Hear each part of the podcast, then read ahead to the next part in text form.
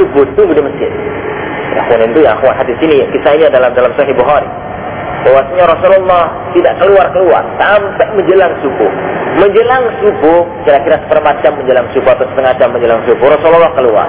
Rasulullah cuma bilang, bukannya saya nggak tahu kalian nunggu di sini. Ini bukannya saya nggak tahu kalian nunggu di sini, saya tahu bahwasanya kalian dari Isya tadi sampai sekarang nunggu di masjid. Padahal masjid penuh, kamu. Namun, dari kata Rasulullah Sallallahu Alaihi Wasallam, khasyitu antufrada alaikum. Saya hanya takut nanti sholat ini Allah wajibkan atas kalian. Dan khawatir bahwasanya kalian gak mampu melakukannya.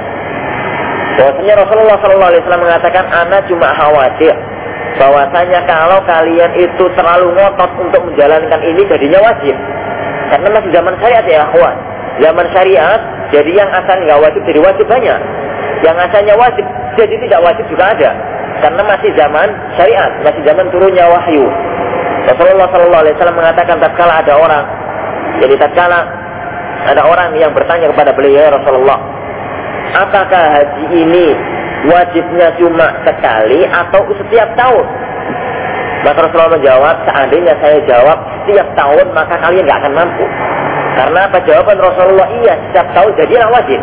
Karena memang ucapan yang keluar dari beliau jadi hukum.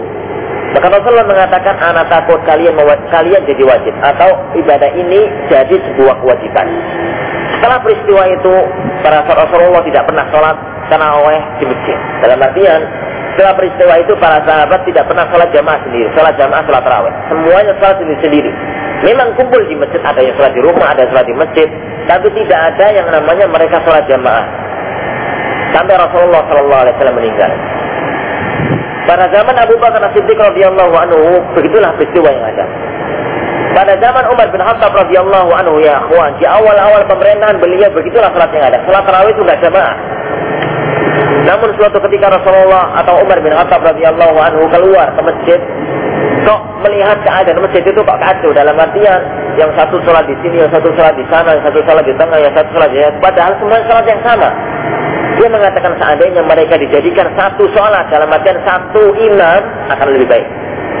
Maka beliau merintahkan kepada Qari saat itu Ubay bin Ka'ab untuk mengatakan wahai Ubay dan wahai Tamim Ad-Dari, besok malam imamilah mereka. Jadi satu imam. Maka besok malamnya Ubay bin Ka'ab atau Tamim Ad-Dari beliau mengimami para sahabat atau orang-orang yang hadir di masjid untuk salat jamaah melihat Umar bin Khattab melihat bahwasanya semua kaum muslimin salat jamaah salat raweh satu imam maka beliau mengatakan ni'matil bid'atu hadhihi. Sebaik-baik bid'ah ya ini. Dalam artian ya, ya ini yaitu menjadikan kembali salat raweh menjadi berjamaah. Itu kesannya ya kisah secara lengkap dari awal sampai akhir. Hanya panjang. Baik ya kawan sekarang kalau kita sudah mengetahui jadi ucapan Umar ini secara lengkap dari awal sampai akhir Akankah kita pahami bahwasanya ini adalah perbuatan bid'ah yang terlarang? Jawabannya jelas tidak. Yang pertama, apakah bid'ah yang dimaksud oleh Umar itu adalah bid'ah yang diinginkan oleh Rasulullah dengan kullu bid'atin dolala yaitu bid'ah yang tidak ada di zaman Rasulullah? Tidak. Karena jadi Umar bin Khattab cuma beliau, jadi beliau itu cuma menjadikan kaum muslimin dalam satu jamaah.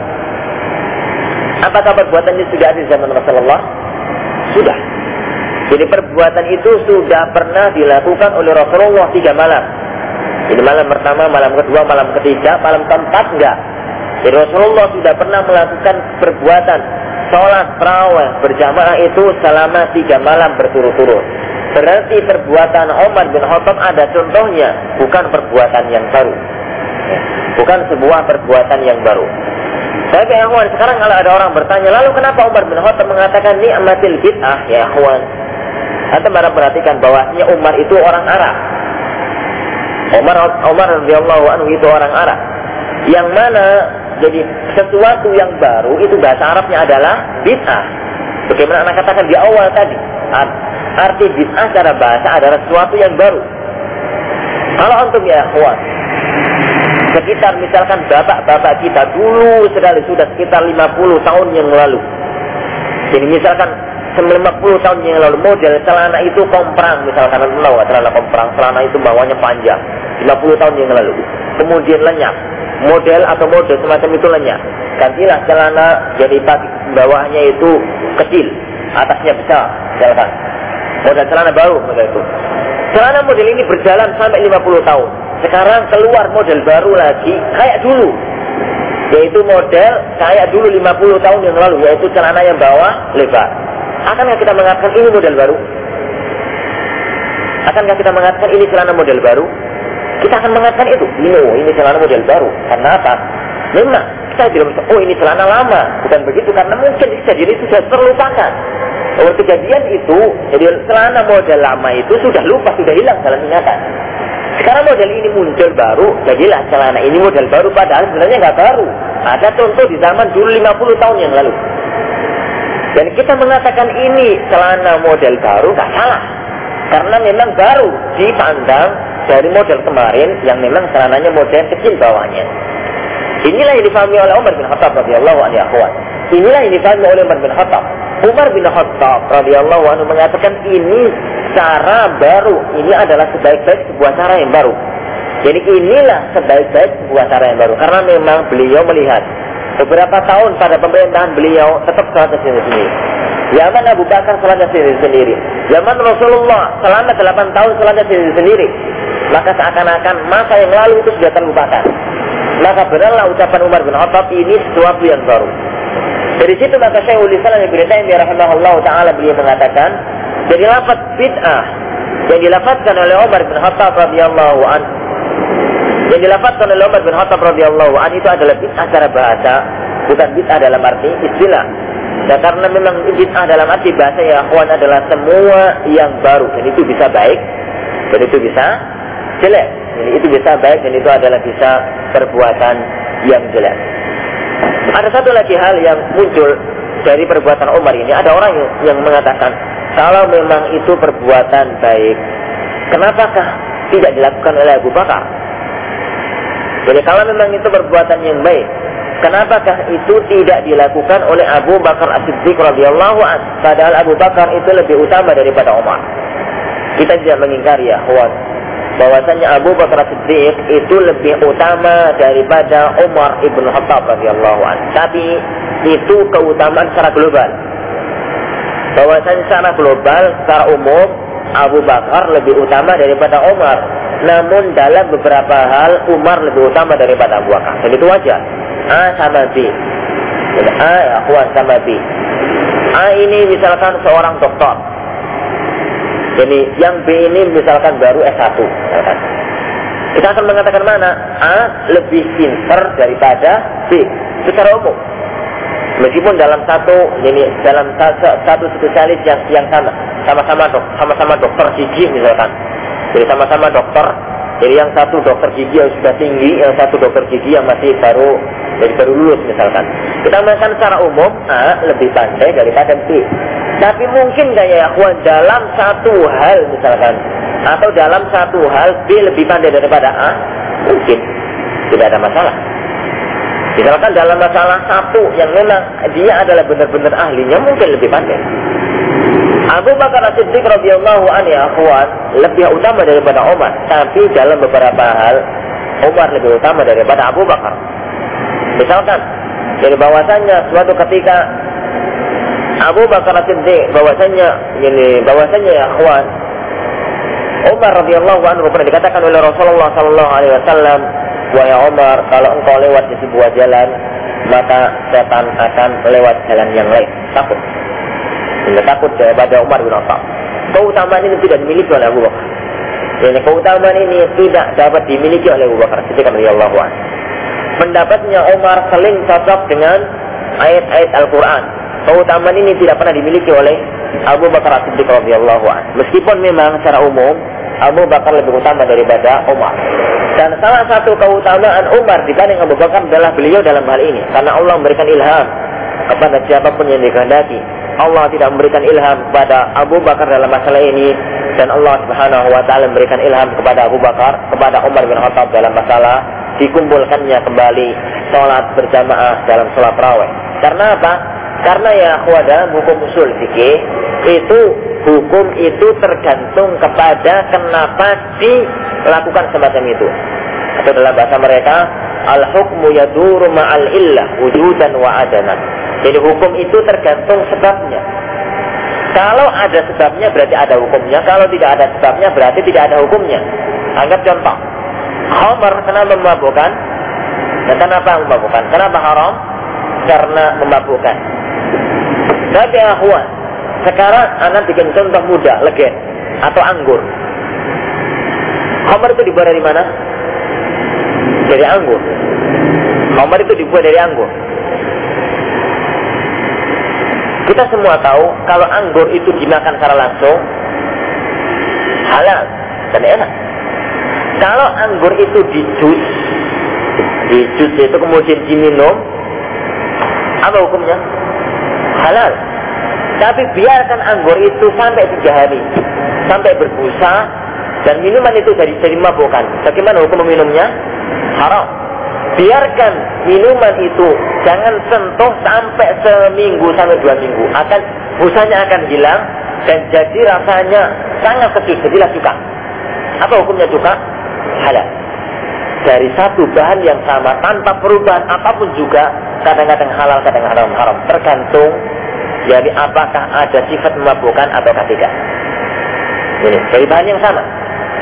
Sama dengan legen itu. Oleh karena itu, anda pernah ditanya dari teman-teman Batam, Ustaz, apa hukumnya yani mengkonsumsi ganja? Anda bingung, antum tanyanya aneh, gitu. Karena di sini ganja itu kayak di antum daun salam. Kami di sini itu kalau makan, ma maka itu mesti dicampuri daun ganja. Dan daun ganja itu di sini kayak orang nanam nanam nanam cabai itu udah kayak nanam cabai bahwasanya kalau kita mau sedep misalkan buat tolak itu dicampuri daun pandan kalau kami di sini Pak Ustaz itu bahwasanya kami kalau mau masak mesti campur daun ganja. Astagfirullah itu. bener itu bener. Ini di Batam di Aceh apa lagi di Aceh apa lagi via telepon via, via, via tanya. Anda sempat kebingungan kemudian Anda jawab. Antum tahu proses pembuatan yakni ganja itu sampai menjadi narkoba? Enggak. Itu yang jadi masalah sekarang. Anak yang jadi khawatir ya, kawan jangan-jangan mirip anggur. Jangan-jangan ganja itu mirip anggur. Dalam artian, jadi ada proses tertentu yang menjadikan ganja itu mabukkan. Kemudian kalau sebelum diproses, enggak. Anak khawatirnya begitu sehingga bisa menghukumi secara mutlak. Semacam whisky, semacam itu, itu bukankah semuanya dari anggur? Jadi whisky-nya haram, anggurnya halal. Dan itu anggur itu kalau pas pertama kali dijus itu haram, itu halal, tapi dibuat jadi homer jadi haram. Gitu. Jangan khawatirkan jangan-jangan, jangan-jangan ini belum jelas masalah urusannya. Saya tanya pada waktu, tolong sampaikan kepada anak bagaimana proses daun ganja itu yang asalnya daun sampai menjadi narkoba. Sampai sekarang dia belum telepon kembali. Ini mungkin kebingungan mungkin jawabnya. Tapi yang penting jangan-jangan kayak anggur. Jadi yang asalnya halal dengan proses tertentu jadi haram atau jadi mabukan. Ini jadi masalah ya, kawan. Jadi itu jadi masalah. Kita kembali pada masalah hukum. Jadi kalau begitu hukum itu tergantung kepada ilahnya. Jadi hukum itu tergantung kepada ilahnya. Kalau memabukkan, ya memabukkan berarti haram. Kalau tidak, ya tidak. Rasulullah Wasallam ya kawan, beliau meninggalkan sholat tarawih tidak berjamaah karena sebabnya itu Fasyitu an tufrada alaikum. Saya takut, saya khawatir bahwasanya sholat ini akan jadi wajib. Itu sebabnya. Oleh karena itu Rasulullah tidak pernah melakukan. Sebab ini ya kuat tetap ada sejak Rasulullah masih hidup. Namun sebab ini hilang kapan? Tatkala Rasulullah meninggal dunia. Karena Rasulullah meninggal dunia sudah tidak ada yang namanya yang namanya perbuatan sunnah jadi wajib, wajib jadi sunnah. Pada zaman Rasulullah masih hidup ada ziarah kubur pada zaman dahulu terlarang, sekarang jadi jadi diperintahkan. Jadi menyimpan menyimpan apa itu? Menyimpan e, daging korban, orang yang korban kemudian dagingnya disimpan di rumah untuk persiapan besok pada zaman dahulu haram. Sekarang boleh. Dan jauh di akhir-akhir Islam boleh. Nikah mut'ah pada zaman Islam, pada awal-awal Islam boleh. Di akhirnya diharamkan. Dan itu pada zaman pada zaman Rasulullah masih hidup. Bahwasanya hukum masih bisa berubah. Namun ya ikhwan, maka mungkin saja sholat terawih yang asalnya cuma sekadar tidak wajib jadi wajib. Dan Rasulullah takut akan hal itu. Maka hukum ini atau sebab ini hilang dengan wafatnya Rasulullah Sallallahu Alaihi Wasallam. Tatkala ya ikhwan hilang dengan wafatnya Rasulullah, maka Umar bin Khattab memunculkan kembali menjadi salat berjamaah tidak ada masalah sama sekali. Karena tidak mungkin ada orang memahami di zaman Rasulullah nggak wajib, sekarang jadi wajib. Karena memang zaman syariat atau zaman pembuatan hukum sudah hilang sejak sejak meninggalnya Rasulullah Muhammad Sallallahu Alaihi Wasallam. Jadi itu yang ada. Jadi kita pahami dari masalah yang sangat penting ini sehingga tidak ada seorang pun yang akan membawa ucapannya Umar bin Khattab. Ni'matil bid'atu hadhihi menjadi bid'ah yang hasan. Allah a'lam. Dan satu yang khon ditanyaan. Salah.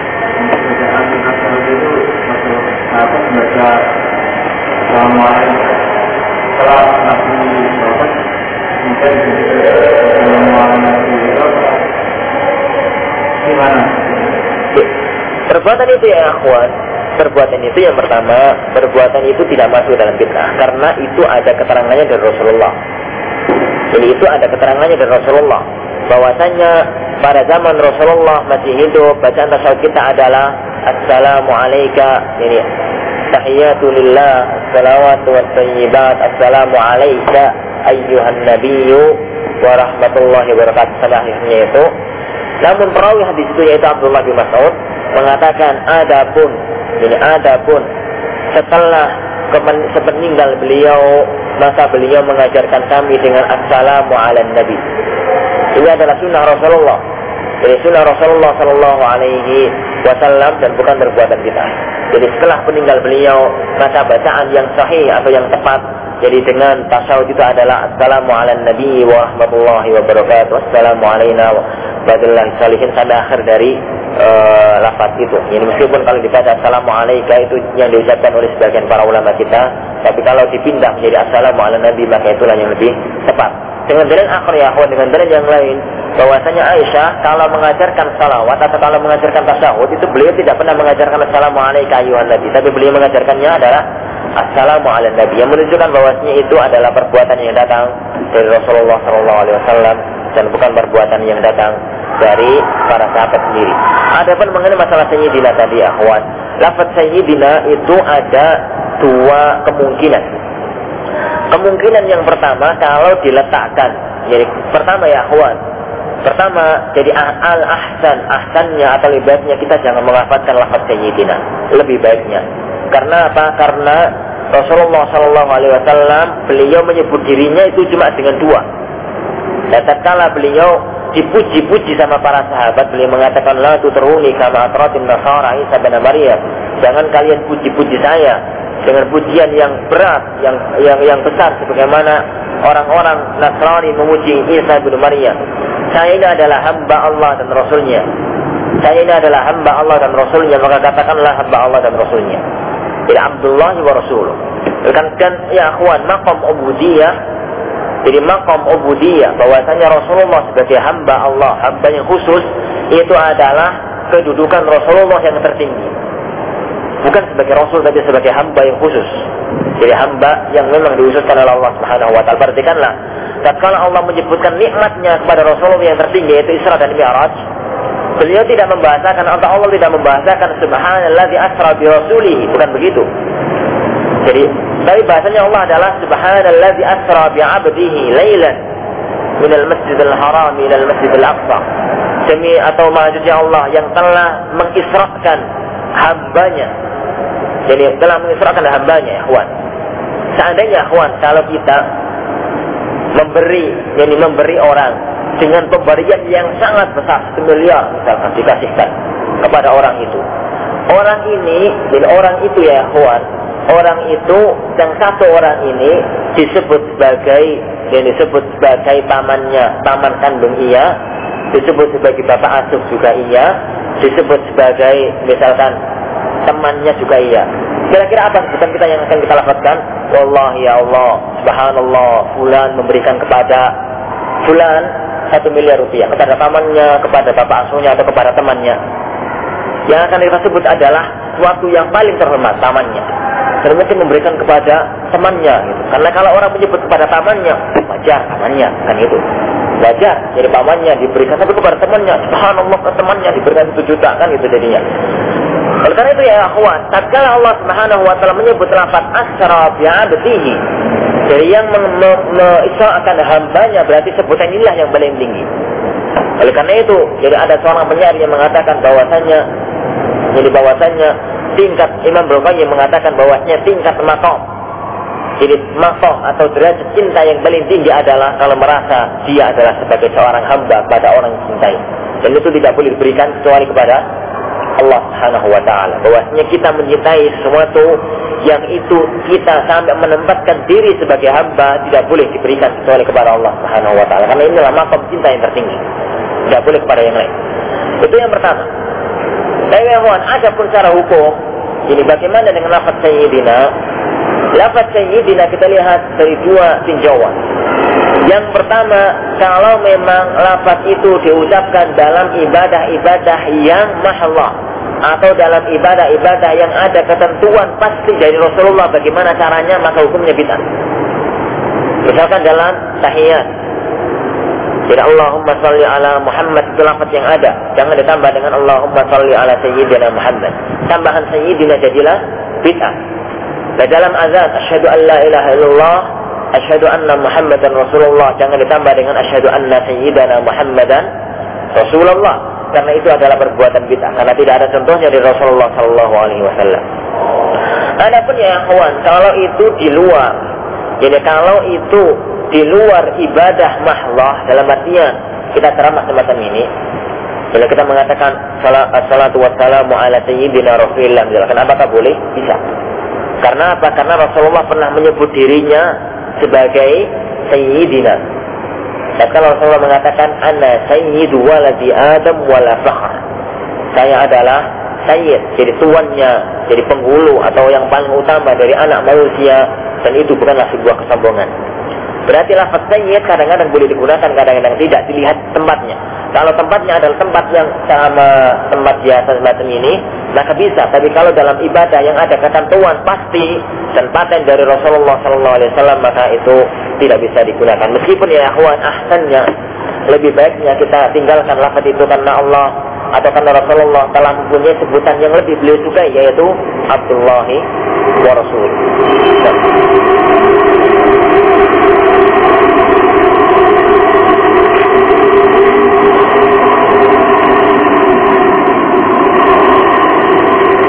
Ada satu dalil ya akhwan yang sering digunakan juga oleh mereka yaitu sabdanya Rasulullah sallallahu alaihi wasallam man sanna fil islam sunnatan hasana falahu ajruha wa ajru man amila biha ila yaumil qiyamah wa man sanna fil islam sunnatan sayyi'ah fa'alaihi wajruha wa wajru man amila biha ila yaumil qiyamah.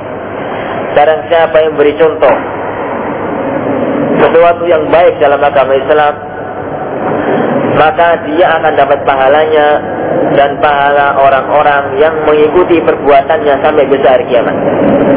Di sini sahih digunakan oleh sebagian orang-orang untuk mengatakan bahwasanya kalau begitu orang kalau membuat contoh perbuatan dalam agama Islam yang bagus maka dia akan dapat pahala.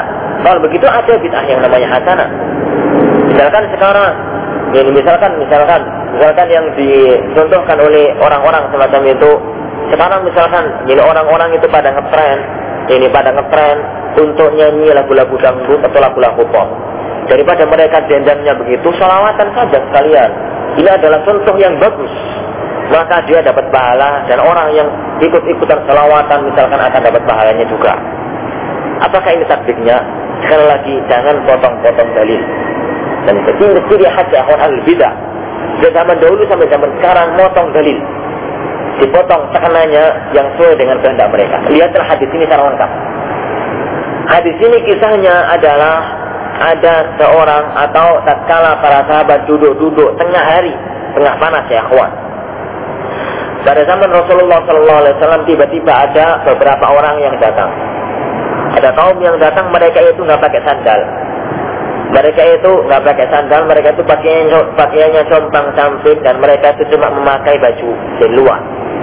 Mereka itu bawa pedang. Jadi rata-rata mereka itu dari Bani Mulon.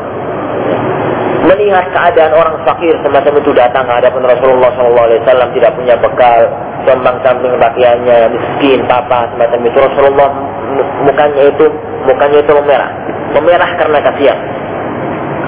Maka Rasulullah Shallallahu Alaihi Wasallam, jadi Rasulullah Shallallahu Alaihi Wasallam uh,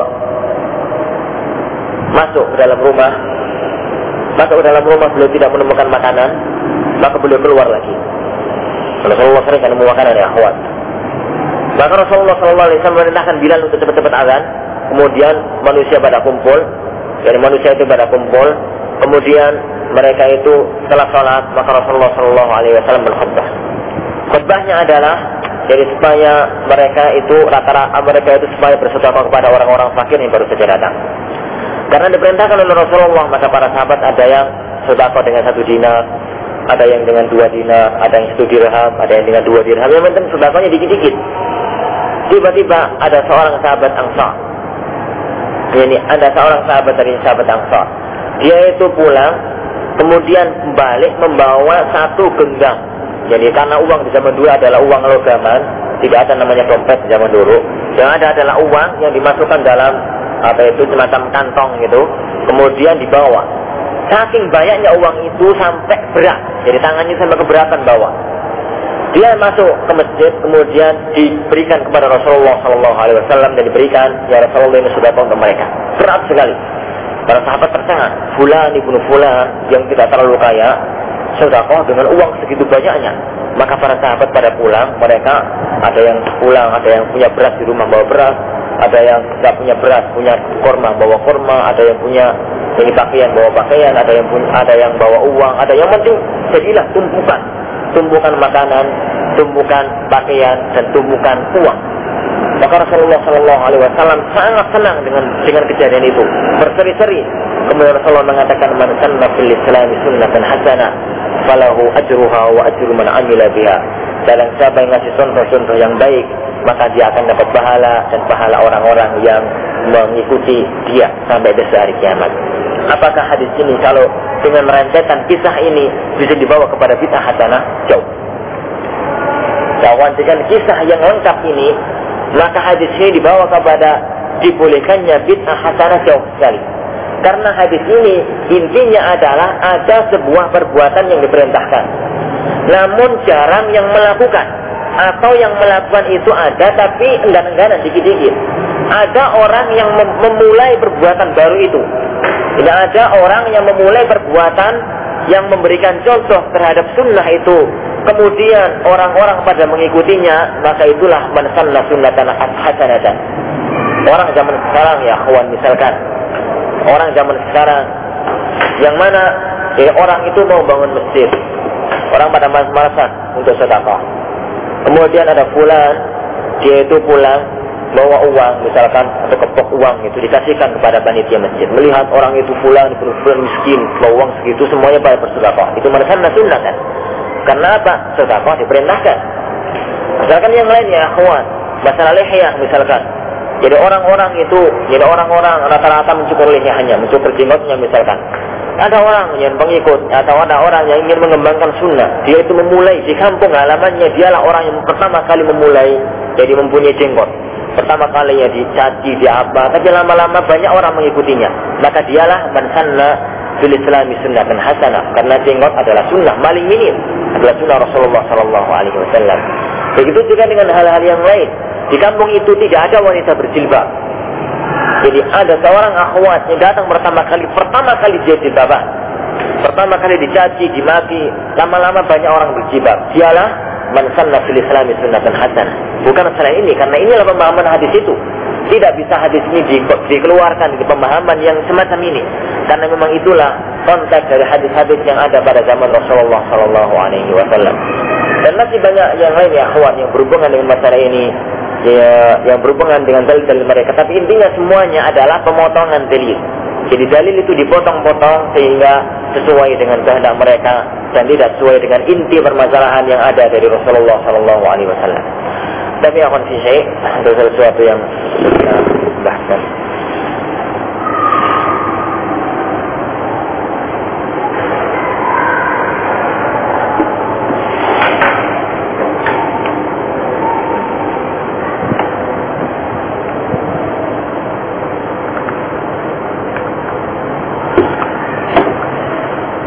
Kita akhiri sampai sini dulu. Dan insyaallah subhanahu wa ta'ala ini kalau ada waktu yang memungkinkan kita membahasnya kita akan menulisnya. Kita tutup dengan doa kafaratul majelis. Alhamdulillah.